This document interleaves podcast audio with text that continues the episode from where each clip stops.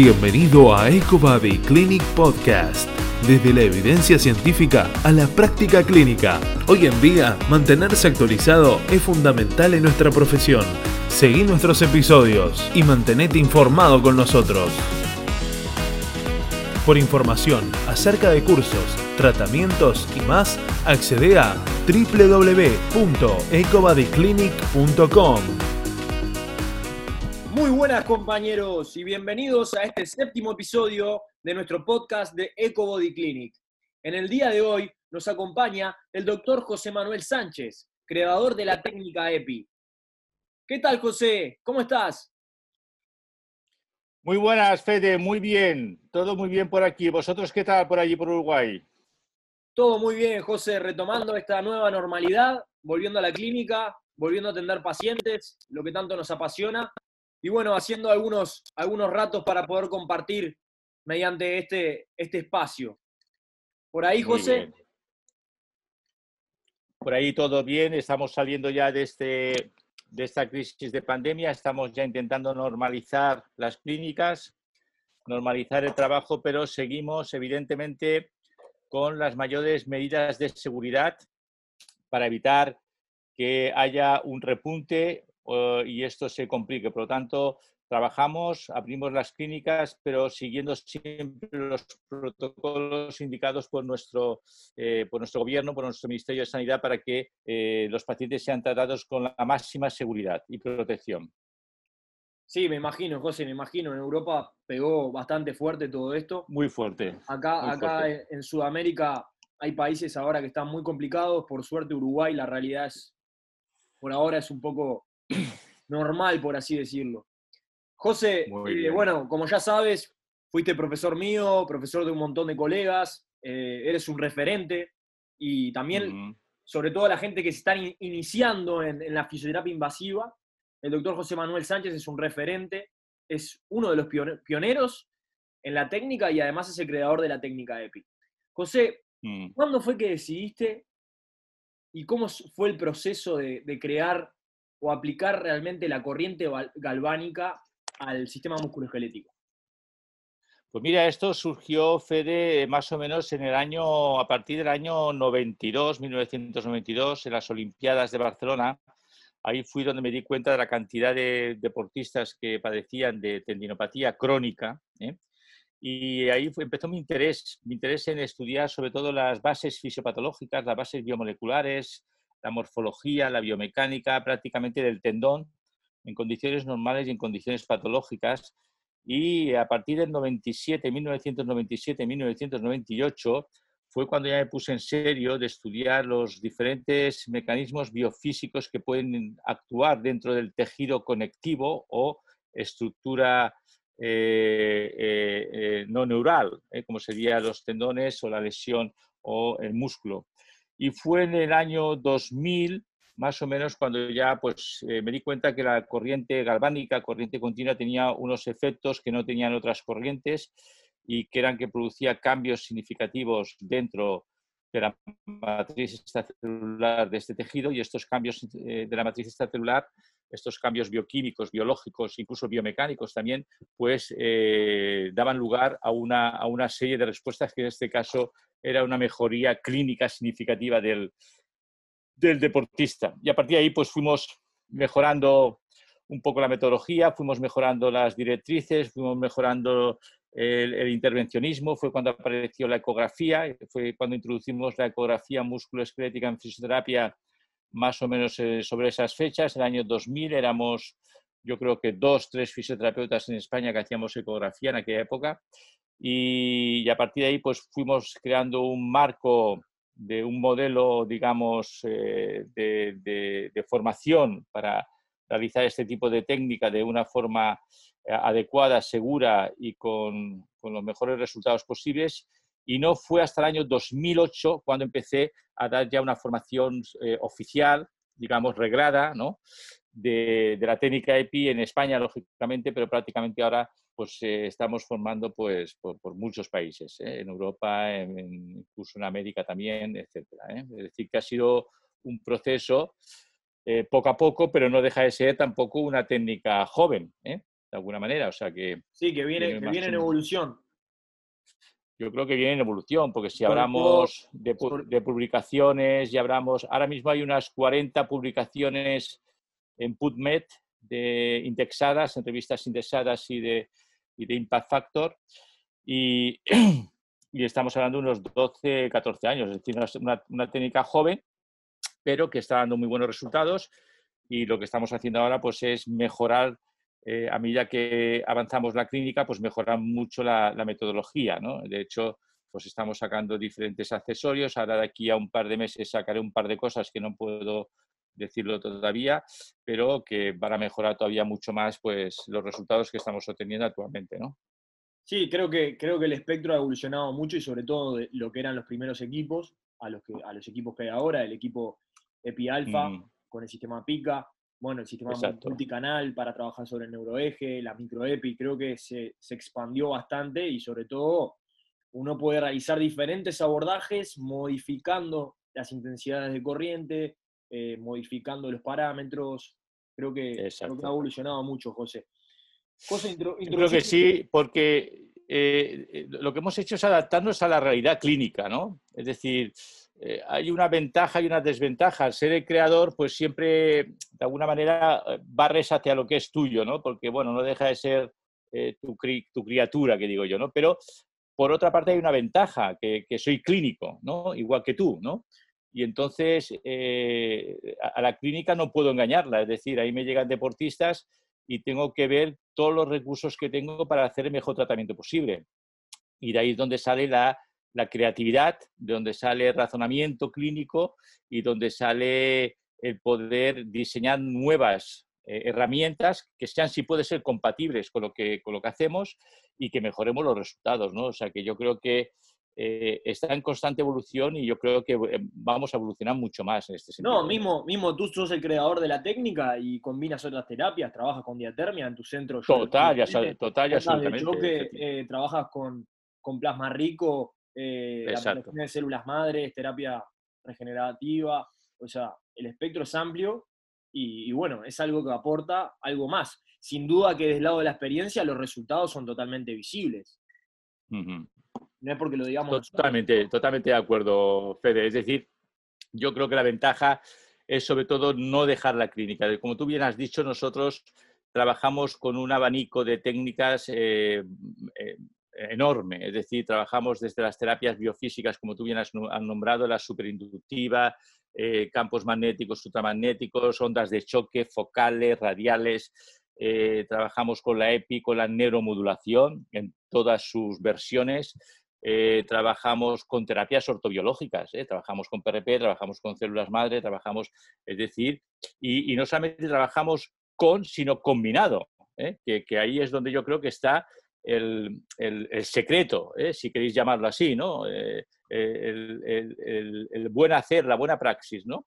Ahora, por ejemplo, pues con la doctora Renge, que es la especialista de nuestra clínica en, medicina regenerativa, pues estamos combinando, según qué tipo de patologías, eh, terapia regenerativa ortobiológica con la técnica EPI, con el PICAF, porque nos estamos dando cuenta que el PICAF tiene en el momento de la, introducción de los factores de, plasma rico en plaquetas, tiene un elemento de activar este plasma inhibiendo el efecto que, quelanizante del, del, del, calcio, que además el calcio duele mucho cuando lo aplicas con el plasma. Por lo tanto, estamos quitando el, activador de cálcico para evitar el efecto quelante y favorecer mucho más el, el efecto potenciador del, plasma en determinadas patologías. Es decir, eh, aquí hay cabida para todo y lo que hay que hacer es saber combinar todas estas técnicas de una manera eh, coherente y bajo un paradigma claro de, cada una de las técnicas. ¿no? José, sabemos que bueno, continúas investigando mucho acerca de los efectos de la técnica, pero ¿cómo, cómo concibes tú, cómo concibes tú a, la tendinopatía en sí? Sabemos que hay varios modelos de tendinopatía, sabemos que tú tienes un modelo propio, eh, me gustaría sobre todo para los oyentes que, des una definición clara de lo que vendría a ser la tendinopatía. Eh, la tendinopatía, si me preguntas ahora mismo, después de una reunión que hemos tenido en un, también una videoconferencia con varios expertos, eh, yo me atrevería a decir que la concibo, la tendinopatía como concepto, ya, lo dice, patía es una patología, una enfermedad del tendón, ¿vale? En este caso hace referencia pues a, un aspecto clínico, es decir, eh, se considera tendinopatía una afectación del tendón que cursa con dolor y disfunción, ¿no? Pero esto no deja de ser más que un criterio clínico que no nos ayuda, para, no nos ayuda mucho ¿eh? para, a la hora de, crear criterios de intervención. La tendinopatía yo la veo como un problema realmente desde el punto de vista eh, inmunobiológico, es decir, veo que es una patología que cada vez se acerca más, sobre todo las insercionales, una patología que vez se acerca más a la fisiopatología de lo que sería una artritis reumatoidea. ¿no? Es, es una, para mí es, una, es un desajuste, ¿no? es una respuesta inflamatoria aberrante, descontrolada, que va a producir pues, una serie de cambios en, la matriz extracelular, degradación de la matriz, degradación de la sustancia fundamental, que es fundamental para llevar a cabo todos los mecanismos nutricionales y metabólicos y anabólicos del tendón, eh, una degeneración de las fibras de colágeno, una desestructuración de esta, un aumento de protoglicanos de gran peso molecular que atraen el agua y evitan cualquier, cualquier posibilidad de, recambio de este, de este tejido, de renovación. Eh, y todo esto orquestado pues, por una serie de, moléculas proinflamatorias, macrófagos tipo 1, que se encuentran en una situación aberrante, influenciados por sus propias citocinas que liberan, citocinas proinflamatorias, que no solamente las liberan y actúan sobre ellos desde un punto de vista autocrino, sino también sobre las propias células del tendón, los tenocitos, desde un punto de vista paracrino. Fíjate, hasta tal punto el ambiente es tan tóxico ¿eh? que estos tenocitos son capaces de convertirse incluso en macrófagos. ¿eh? Y hoy en día ya se está hablando de los tenófagos. ¿eh? Es decir, al final esto acaba siendo una, ahora que estamos en la pandemia del COVID, ¿no? acaba siendo una sopa de citocinas.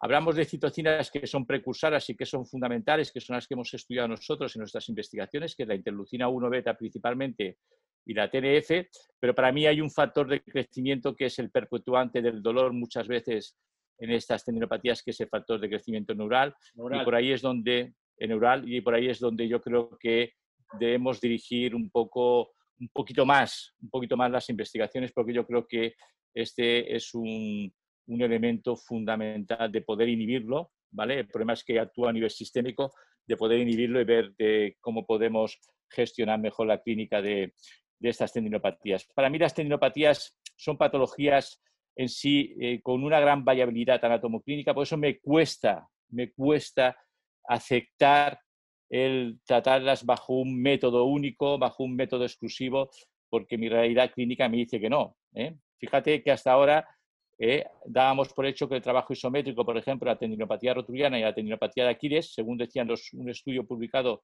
tenía un efecto analgésico, ¿no? incluso de 45 minutos, y ya sabemos que esto no es así. ¿eh? De hecho, hay un estudio recién publicado que desaconseja totalmente el trabajo isométrico en la tendinopatía de Aquiles y rotuliana porque no tiene ningún efecto analgésico. ¿no? Y podría incluso, si lo combinamos con terapias biológicas, perjudicar el efecto de estas terapias biológicas porque la contracción isométrica, dependiendo en qué rango articular, tiene un efecto muy isquémico y ese efecto isquémico podría alterar eh, la eficacia de estas terapias biológicas que utilizamos. ¿no?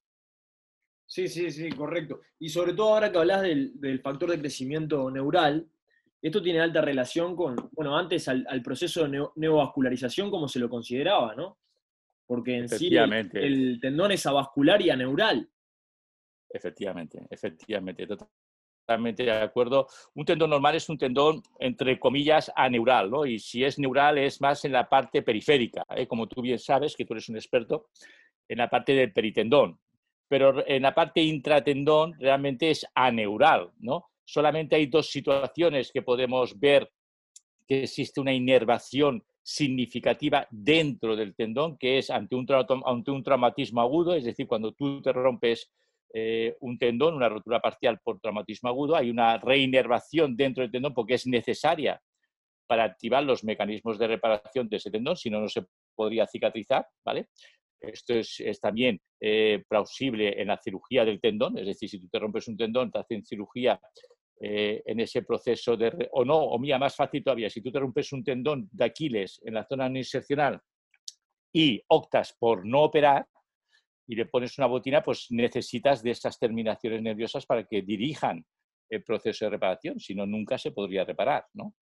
Eh, en estas situaciones, cuando aparece esta inervación y la otra situación donde aparece esta reinervación aberrante, anárquica, descontrolada, ponle el nombre que quieras, es en las tendinopatías. En las tendinopatías existe esta proliferación no solamente en las capas que envuelven el tendón, en la parte de peritendón, sino también intratendón, y ahí es donde, junto con factores de crecimiento neural eh, y vascular, pues es donde se produce esta reinervación o hiperinervación a nivel sobre todo de estos capilares, que son capilares de, patológicos, porque no tienen ninguna función de, intercambio, de intercambio eh, eh, arteriovenoso, sino no tiene ninguna función de perfusión, sino son capilares que se inflaman y que su función es puramente patológica, es una, lo que llamamos una neurovasculo inflamación de, este tejido. Por eso en la ecografía, cuando haces una ecografía con Doppler, ¿no? con el sistema Doppler, pues ves estos, esta, esta imagen que te da el ecógrafo ¿no? de este, este movimiento de flujo, ¿no? que lo que te está diciendo que hay una, una edematización de estos, de estos vasos y que es difícil de resolver, porque es otra de las líneas de tratamiento que se están llevando a cabo, intentar destruir esta neurovascularización. Esto lo, lo, están estudiando mucho los ingleses, el grupo, el grupo, si no recuerdo mal, ah, no me acuerdo el nombre, de Mafuji y, colegas, y lo que están haciendo ahora me consta que están haciendo un, un randomizado control trial de nuevamente de aplicar técnicas de hipervolumen, ¿vale? Para isquemizar, eh, colapsar estos, estos vasos y se supone que esto pues va a tener un efecto clínicamente significativo. ¿no? Ya hay estudios al respecto de los hipervolúmenes. Nosotros hemos hecho alguno, en, sí que es verdad que en tendón de Aquiles hemos tenido en algún caso un efecto beneficioso, en tendón rotuliano de los que hemos hecho no hemos tenido ningún, ningún efecto beneficioso, pero bueno, eh, es otra línea de las que están, de la que están trabajando. ¿eh? Claro, en sí la función es esclerosar el vaso para, para disminuir la sintomatología en sí, no la estructura, ¿no? No cambia la estructura. Exacto. Luego tenemos la otra línea de estructura que es un poco la EPI, eh, las células madre, las células madre combinadas con eh, y con plaquetas. Es decir, aquí lo que buscan es evidentemente los scaffolds, es decir, las matrices, que ahora se está trabajando mucho de ello. Lo que se busca evidentemente es modificar la estructura. Es decir, hay una patología de base, una anatomopatología de base, que es un tendón que está degenerado, que está engrosado, que está destruido, que hay roturas intratendón, que hay gaps. Esto es importante también, Fede, porque mira, esta mañana estábamos hablando de los gaps, ¿no? de las roturas intratendón. Claro, esto es un mecanismo inhibitorio de la mecanotransducción, ¿vale? Entonces, ahí tenemos un hándicap también, ¿no? Es decir, por eso se está investigando mucho en crear matrices, matrices autólogas o matrices eh, elaboradas con materiales bio, biocompatibles, bioinmunocompatibles, para permitir tener esa malla dentro del tendón y ahí colocar las células madre, que sea el nicho de las células madre, en este caso mesenquimales o de origen adipocitario, recubiertas y bañadas con plasma y con plaquetas para que regeneren el, el, tendón, ¿no? regeneren esa parte de tendón que está afectada. ¿no? Esto, esta es otra línea que es la línea más regenerativa. Cuando digo regenerativa me refiero a que el objetivo es restablecer el tejido que estaba en condiciones normales antes del patológico, es decir, un tejido normal, no reparar. Reparar es un tejido cicatrizal, es un tejido fibrótico, lo que quieren es regenerar. Y yo creo que por ahí va a ir el futuro. ¿eh? Lo que pasa que, bueno, eh, son, cuenta, Fede, que las moléculas que, se encargan de señalizar todos estos procesos son las citocinas, ¿eh? que tú bien sabes. Pero es que hay casi 600 citocinas, Fede. Hablamos siempre de grupos de 4 o 5, las 4 o 5 proinflamatorias y las 4 o 5 antiinflamatorias, pero es que esto es una orquesta, ¿eh? por eso es tan difícil curar las tendinopatías. Mira, eh, esta semana he hecho una revisión de las tendinopatías y ya se está hablando, hace unos meses se hablaba de un 20% de pacientes que no curaban pero es que ya se está hablando de un 40% de pacientes que no curan, ¿eh? ni con ejercicios ni con nada. Me refiero que, que, y me consta que en la tendinopatía rotuliana estos números van a crecer. ¿eh? Y se están haciendo estos estudios, están saliendo estudios a 10 años. ¿eh? Es decir, a 10 años, 40%, 40 de pacientes con tendinopatía Aquiles bien tratados bien tratados en su día, siguen con dolor y siguen con disfunción. ¿eh? Sí, claro, sí. Eh, bueno, en sí también porque hay una sobreestimación de lo que es la patología, también hay mucha gente que, muchos colegas que desconocen realmente la entidad y el comportamiento de esta patología, cómo, cómo actúan las citoquinas, como bien tú decís, qué sucede a nivel neural, qué sucede a nivel vascular. Yo creo que es un proceso y también es de vital importancia valorarla constantemente mediante la ecografía, creo yo, sobre todo para ver la evolución del proceso.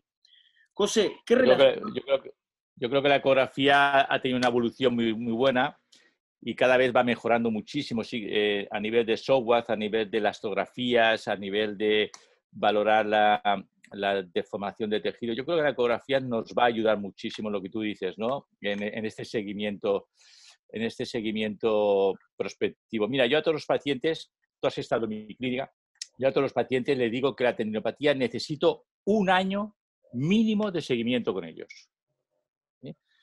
Y ahí me puedo mojar y me, puedo mojar un poco en darles un buen pronóstico, por lo menos en un 70-80% de los pacientes. Pero necesito un año de seguimiento. Yo siempre digo que una tendinopatía, me refiero a tendón de carga, ¿eh? un rotuliano, una, un Aquiles, lo tienes que seguir, este es mi, esta es mi experiencia, ¿eh? cada uno dirá luego, lo tienes que seguir, seguir, seguir, seguir un año mínimo. ¿eh? Es decir, ese deportista tiene que volver a la competición, tiene que volver a un sistema de cargas suprafisiológico y tú tienes que estar ahí. Tú tienes que estar ahí para controlar los tiempos de recuperación, para controlar eh, las cargas de trabajo compensatorio, en fin, esto tú sabes muchísimo más que yo. Eh, pero para mí, para no caer en esa en esos datos clínicos que ya verás que estos meses cada vez van a ser más catastróficos porque ya están presentando publicaciones de que el 40% no se recupera, pero ya verás cómo llegaremos al 60% que no se recupera. Para mí es fundamental ese seguimiento de, un año vista. ¿eh? José, ¿qué, rol consideras tú que, que cumple la grasa en el tendón? ¿La grasa? Perdón, la grasa. Sí, la grasa la grasa en el tendón de Aquiles o en el tendón de... Bueno, la grasa son reservorios vasculares que tienen un componente regenerativo. ¿eh? A ver, eso, porque veamos es interesante muchas veces lograr estimularla con electrólisis. Claro, eh, la grasa tenéis que tener en cuenta que donde mejor calidad de células madres precisamente la grasa de Jofa.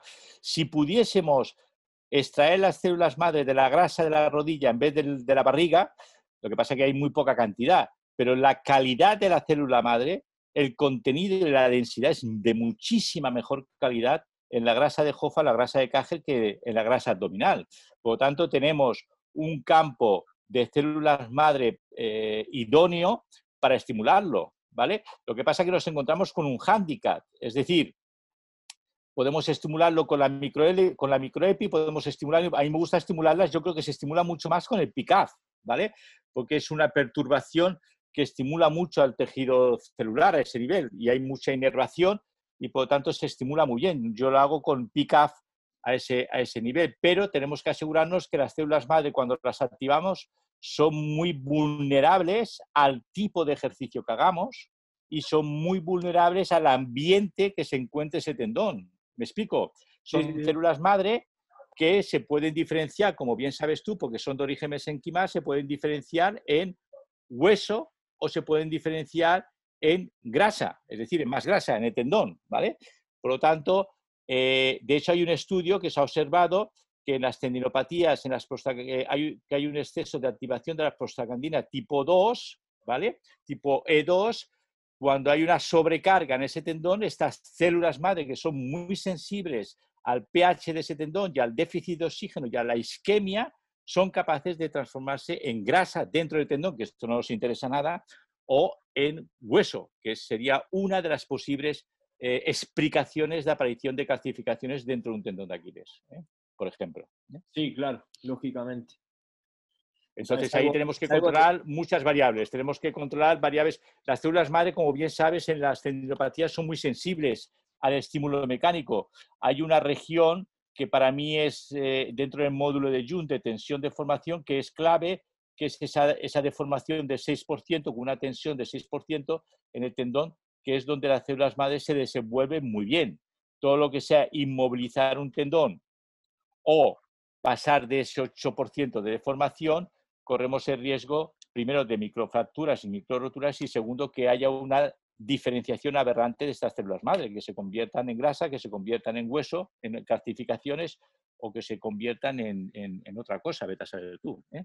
O sea que para el acceso, el, acceso a, bueno, a la grasa de Hoffa, a la grasa de Kager, lo mejor sería ingresar con, con un pica para tener un, mayor, un, mayor... Para mí es lo mejor, primero, porque no provocas un daño inflamatorio, sabes que el PICAF no te va a producir una electrólisis y te provoca un efecto perturbador en el tejido muy potente. Las células madres son muy sensibles a dos sistemas físicos, a los campos magnéticos, por eso también el sistema inductivo me gusta mucho, ¿vale? Son muy sensibles a los campos magnéticos y son muy sensibles a, al, al, pico de carga, ¿vale? Es importante provocar una microlesión, porque si no, no hay activación de la célula madre, ¿vale? Provocar una microlesión, pero que no sea, que no sea excesiva. ¿Vale? Ni que hablar. ¿Y qué, ¿Y qué, rol cumple el sistema nervioso autónomo en todo esto, José, al, inducir... Bueno, el sistema nervioso autónomo eh, está relacionado también mucho con el tema del, del dolor, ¿no? Es decir, ahora ya se, eh, hay una hiperinervación, los vasos eh, que están hiperinervados por este sistema, sistema simpático, pues tiene mucho que decir, ¿no? Hay un aumento de una liberación de, esta, de trictasas por parte de los monocitos, que al fin y al cabo son regulados el sistema inmunitario por el sistema nervioso simpático. Estos monocitos liberan pues, estas trictasas, que son unas moléculas que activan al péptido relacionado con el gen de la calcitonina, que esta a la vez activa la síntesis y expresión de sustancia P.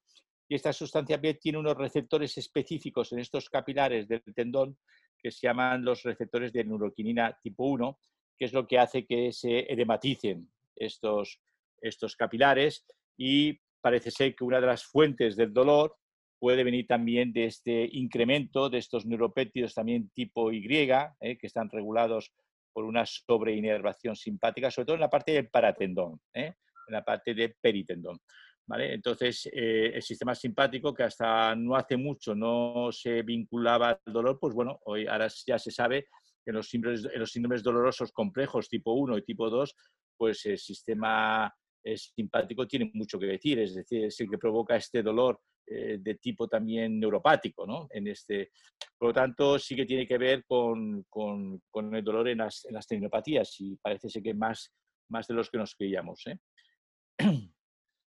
Sí, eh, creo que se le está dando bastante importancia y creo que los colegas están tomando cada vez más importancia en estimularlo también, mediante la neuromodulación, mediante la neuromodulación galvánica. Claro, la neuromodulación la neuromodulación, eh, eh, la palabra te lo dice todo, ¿no? Es decir, eh, tú puedes neuromodular con, un montón de, sistemas, ¿no? Es decir, al final es una técnica que la que utilizamos nosotros, la, utilizamos por eso, para aumentar o disminuir la excitabilidad de, un determinado grupo de, neuronas, ¿no? Es decir, en este caso mediante flujo eléctrico, ¿no? Y lo podemos hacer pues, por, teniendo en cuenta la frecuencia, teniendo en cuenta la amplitud, ¿no? teniendo en cuenta la intensidad, ¿no?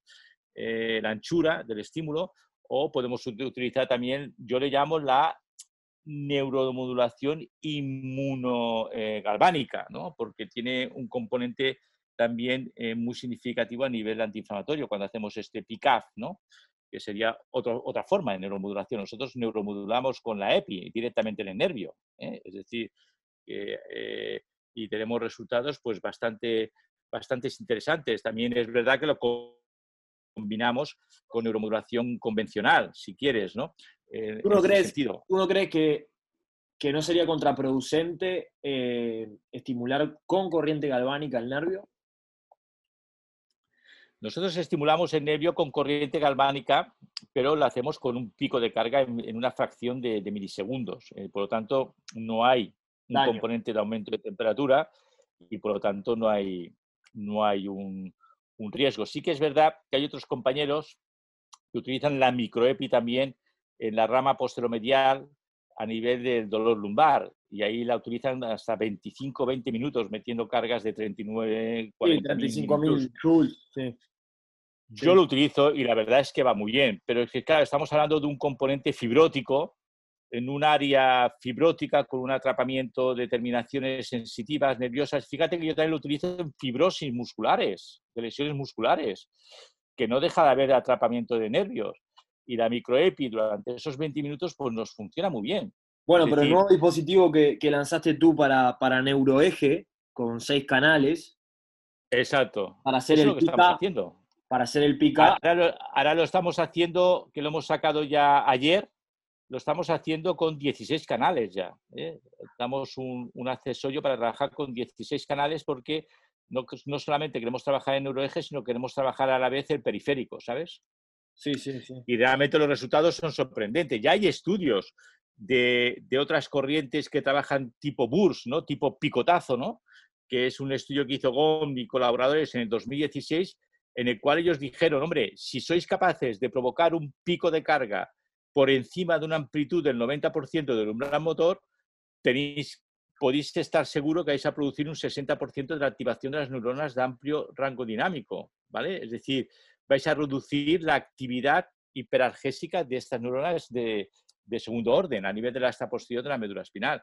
Por lo tanto, y esto va a ser mucho más significativo con una neuromodulación eh, con una corriente constante, como la que podemos utilizar de 2 hercios o de 10 hercios o de 100 hercios. Es decir, que PICAF eh, tiene un aspecto significativo, pero fíjate que a nivel, a nivel muscular, que lo trabajamos mucho en placas activas, en placas neuromusculares, para, o lo que llamamos, o lo que llamáis puntos de gatillo miofasciales, estamos utilizando PICAF ecoguiado en la placa motora y eh, hemos visto que altera de forma significativa las placas terminales disfuncionales, ¿no? hasta el punto que es capaz de aumentar el sarcómero de, de, esa fibra muscular y reducir esta, esta superposición de, estas, de estos biofilamentos que nos encontramos en muchos deportistas con esta sensación de agarrotamiento muscular. ¿no? Es decir, además, la, rel que genera la respuesta al espacio es brutal. Es brutal.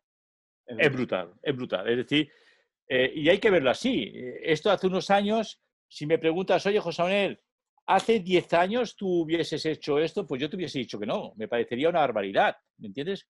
Pero, oye, la clínica eh, FED es la que manda. Ahora, ¿lo puede hacer cualquier persona? No. Tiene que hacerlo persona que esté muy bien formada, ¿vale? Y por eso hacemos los cursos de formación como tú bien sabes, hacemos la formación, explicamos todo bien, enseñamos sobre todo muy bien la técnica, ¿eh? ecoguiada, cómo se tiene que hacer, ¿vale? Los parámetros, cómo se tiene que colocar, es decir, se ha de hacer una forma muy, muy, muy bien formada, ¿eh? porque estamos hablando de estímulos de muy alta intensidad en el sistema nervioso, ¿vale? Y nosotros hasta ahora no hemos tenido ningún, ningún, ningún, ningún ningún aspecto deleterio, ni ninguna contraindicación, ni ningún tipo de, respuesta anómala en ningún paciente. Solamente hemos tenido algún caso que después de un, de un pico pues haya tenido un poquito más de dolor y tal, pero no hemos tenido ningún efecto deleterio y sí que hemos tenido pues unos resultados a corto plazo muy significativos. Date cuenta que a nosotros incluso nos están enviando deportistas solamente para hacer una sesión de este tipo de tratamiento, porque han visto que el resultado, en, el resultado agudo es espectacular. ¿eh? Es decir, el resultado inmediato es, es muy espectacular. ¿no? Y, bueno, en esa, línea, en esa línea seguimos trabajando, es decir, que, que ahí estamos investigando pues, el efecto eficaz en la caída de concentraciones de neurotransmisores, incluido el péptido relacionado con el gen de la calcitonina. Estamos investigando esto en la Universidad de Salamanca. Estamos investigando el efecto eficaz en los mediadores químicos asociados al dolor y a la inflamación, como la el TNF, el factor de necrosis tumoral alfa y las, endorfinas, eh, las tres líneas endorfínicas, que son las que, las que a nosotros también nos interesa, nos interesa regular en este, en este sentido, es decir, la, encefalina, la dinorfina y la endomorfina, es decir, a nivel de vías descendentes de dolor, porque sabemos que PICAS tiene un efecto también central, un efecto de activación significativa de las vías descendentes inhibitorias del dolor, ¿vale? Porque si no, no se podría comprender cómo hemos tratado pacientes que nos han venido en fase aguda con un dolor ciático, que no es lo mismo que una radiculopatía, sino un dolor radicular, que es diferente a una radiculopatía. La radiculopatía puede estar afectado el, el componente motor también. Con un dolor ciático hemos hecho una sesión con PICAF, microepi, también es verdad, dinero y la respuesta ha sido espectacular en una sola sesión. Por eso eh, a los 10 días han venido prácticamente sin dolor, caminando sin ningún tipo de problema, etcétera, etcétera. Es decir, hay un componente de, efecto analgésico eh, o a, largo plazo, ¿no? Entonces aquí eh, estamos investigando también estas, estas líneas, ¿no? Esta línea de, de la potenciación de la depresión a largo plazo del, de Picaz en las vías descendentes del dolor, ¿no? Sí, creo que todavía queda mucho por investigar y creo que cada vez se va, se va a ir sabiendo más. Pero bueno, creo que es una rama de la fisioterapia que no, hay que no hay que dejarla de lado. Pasa que yo creo que, que, la clínica siempre va más deprisa que, la investigación. ¿eh? Yo siempre digo que la clínica en muchas cosas estamos 10 años por delante de, de, lo que luego se publica, ¿sabes? Es decir, pero bueno, todo esto hay que darle siempre un, un correlato de evidencia científica, lógicamente. ¿eh? Sí, ni que hablar. Bueno, invitarlos a todos al webinar que está disponible en nuestra plataforma de educación continua de manera gratuita de José, de, José, Manuel Sánchez, invitarlos a todos. Y bueno, ni que hablar, José, que tú los invites a, tus cursos, eh, los imparte por todo el mundo. Eh, hay cursos de introducción, hay cursos avanzados y hay cursos ya de abordaje EPI en cadáver. Creo que es sumamente interesante. Efectivamente, o sea que os invito a todos Estamos haciendo cursos por, por, España, estamos haciendo cursos por Italia, por Francia, por, eh, bueno, en América estaremos en Brasil, en Chile, en México, espero que pronto en Uruguay, o sea que, que estaremos en todas partes y, y, con la ventaja que tenemos la metodología más avanzada actualmente de la que hacíamos hace 10 años, o sea que ahora estamos mucho más actualizados y desde luego los cursos disfrutaréis mucho más que cuando los hacíamos hace 10 o 12 años. Muchas gracias por todo, José, y un gran abrazo. Muchas gracias a ti. un gran abrazo, Fede. Un abrazo. Muchas gracias. Un placer. No te olvides de seguirnos en Instagram, EcoBodyClinic, para ver más novedades.